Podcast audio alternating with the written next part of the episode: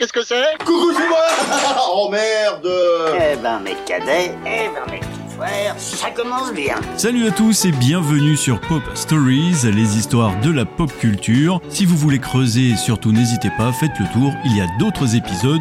Bienvenue à tous. Et le spectacle continue J'espère que vous avez été gâtés par le Père Noël, que vous passez de bonnes fêtes et vous souhaite mes meilleurs voeux à vous tous et j'espère que cette nouvelle année à venir vous sera belle et heureuse. On va aujourd'hui parler de cette fameuse fête du Nouvel An. La date du jour de l'an peut varier d'un pays à l'autre selon son calendrier, s'il est solaire comme le nôtre ou lunisolaire comme le calendrier chinois. Aussi surprenant que ça puisse paraître, le 1er janvier n'a pas toujours été le premier jour de l'année en France. La date inaugurant la nouvelle année était différente en fonction des pays, de l'église et des époques. Dans l'Antiquité romaine, Romulus avait fait commencer le nouvel an le 1er mars, et c'est en 46 avant Jean-Claude que Jules César a décidé que le 1er janvier serait le jour de l'an. Salut Jules Dans la Rome antique, cette journée était dédiée à Janus, le dieu du renouveau, des portes et des commencements. D'ailleurs, le mois de janvier doit son nom au dieu Janus. Celui-ci avait deux faces, l'une tournée vers l'avant, donc le futur, et l'autre tournée vers le passé.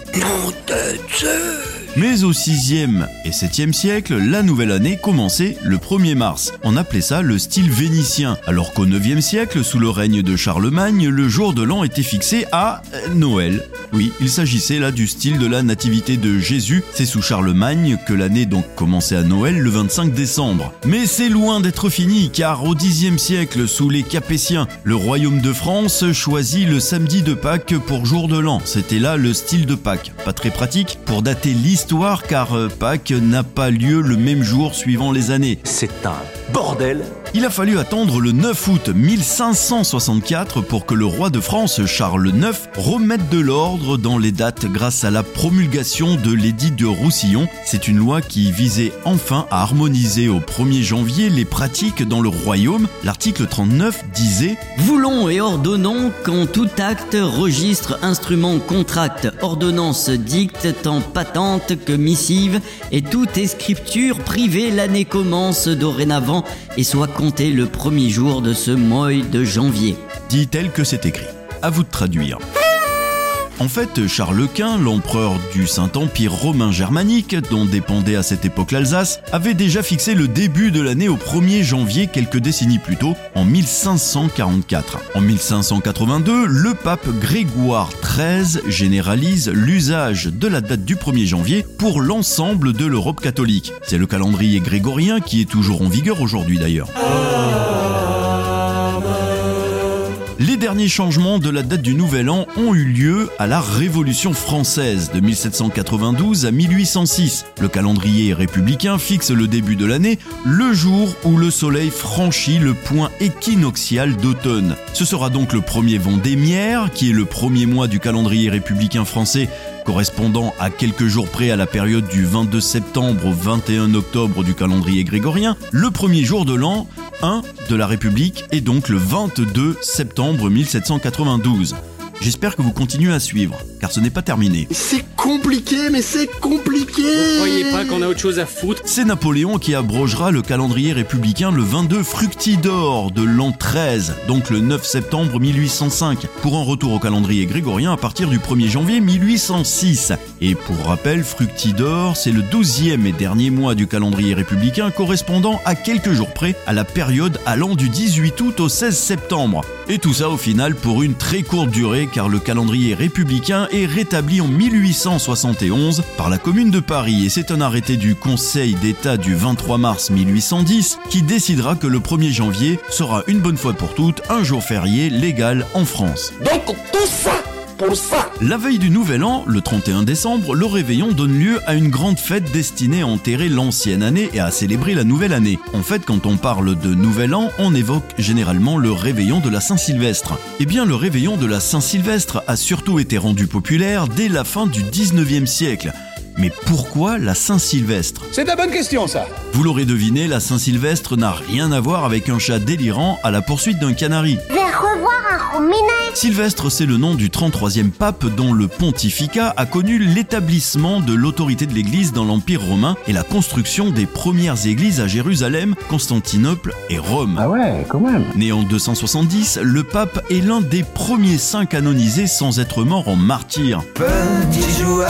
On date son décès au 31 décembre, d'où le nom du réveillon la Saint-Sylvestre. Et au final, il s'agit d'une pure coïncidence dans les dates du calendrier. Ouais, comme par hasard Parmi les traditions, il y a le fameux gui, le hou, présent au réveillon, au repas du Nouvel An, qui sont un héritage des traditions et croyances anciennes. Pour les druides celtes, le gui et le hou portaient bonheur. Nous avons gardé l'habitude de nous embrasser sous le gui le soir du réveillon de la Saint-Sylvestre, en gage de bonheur sentimental et de mariage dans l'année pour les célibataires. Mais le bonheur n'était pas le seul pouvoir positif du gui pour les celtes. Les superstitions. Il permettait aux femmes d'avoir beaucoup d'enfants. Il protégeait du mauvais sort et garantissait des récoltes abondantes. Dans la symbolique chrétienne, le hou est plus important en raison de son feuillage persistant et de ses baies rouges. Il était traditionnellement réservé pour Noël. Aujourd'hui, le hou est lui aussi utilisé dans la décoration du Nouvel An. Une des coutumes les plus suivies est celle de faire du bruit, beaucoup de bruit. Elle provient probablement d'une ancienne croyance, faire du bruit éloigner les démons et les mauvais esprits qui menaçaient d'être plus actifs en cette nuit marquant la transition entre les deux années. D'ailleurs, la tradition de lancer des feux d'artifice pour la nouvelle année est récente en France. Elle a été initiée à l'occasion du passage à l'an 2000 et contrairement à Londres, Sydney ou New York, il n'y a pas de feux d'artifice public organisé à Paris. La France privilégie la célébration du 14 juillet pour ça. Le jour du 1er janvier, il est de tradition aussi d'organiser un grand déjeuner familial pour fêter l'arrivée de la nouvelle année en famille. Le repas du nouvel an est souvent l'occasion de donner des étrennes aux enfants. Pour certains, c'est une tradition qui vient de la Rome antique, où les Romains s'échangeaient des pièces et des médailles à l'occasion du changement de l'année. Aujourd'hui, la tradition veut qu'au début de l'année, les employeurs distribuent des petits bonus à leurs employés. Les résidents d'un immeuble offrent des pourboires aux concierges, aux gardiens ou au personnel de maison. Ces petites sommes d'argent récompensaient la qualité du service rendu au cours de l'année écoulée, et donc ça s'appelle les étrennes. Vous pourrez penser à mes étrennes. Leur usage remonte au Moyen Âge. En latin, le mot étrenne fait référence à strenae. Alors on danse Non, pas stromae.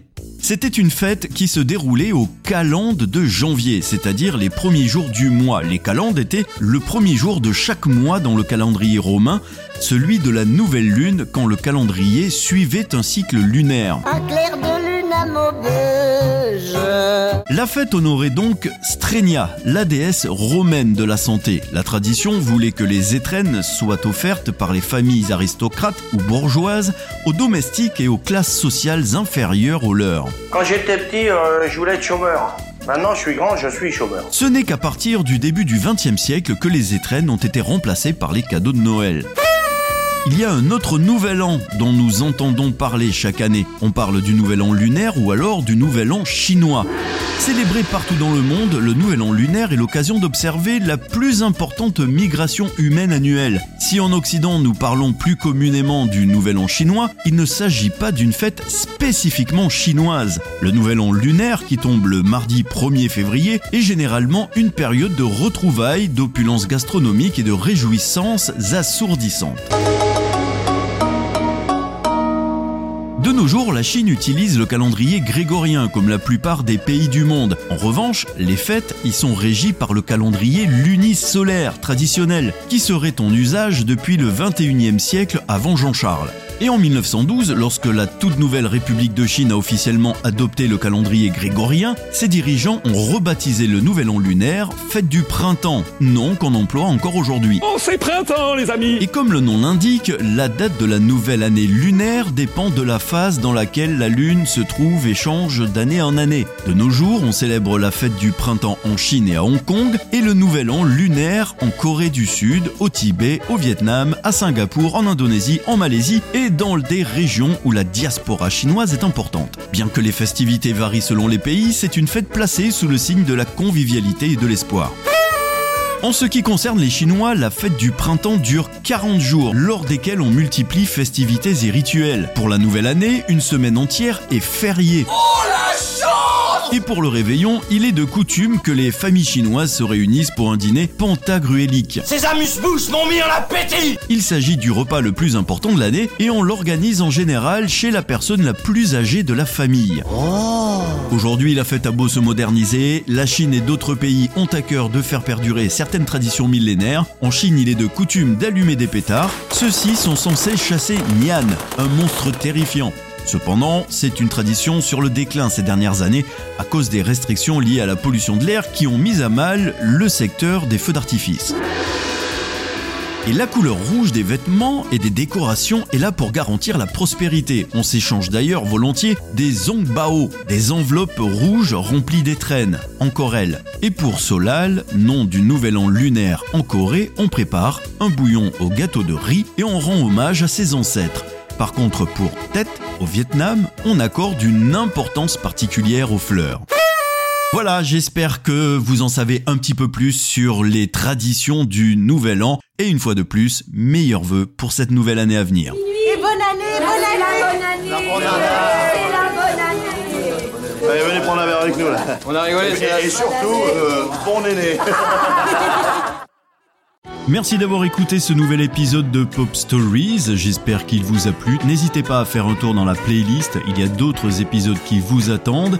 N'hésitez pas non plus à partager, à commenter, à noter, ainsi qu'à vous abonner. Vous connaissez la marche à suivre. Et je vous dis à bientôt pour un prochain épisode. D'ici là, prenez soin de vous. Ciao ciao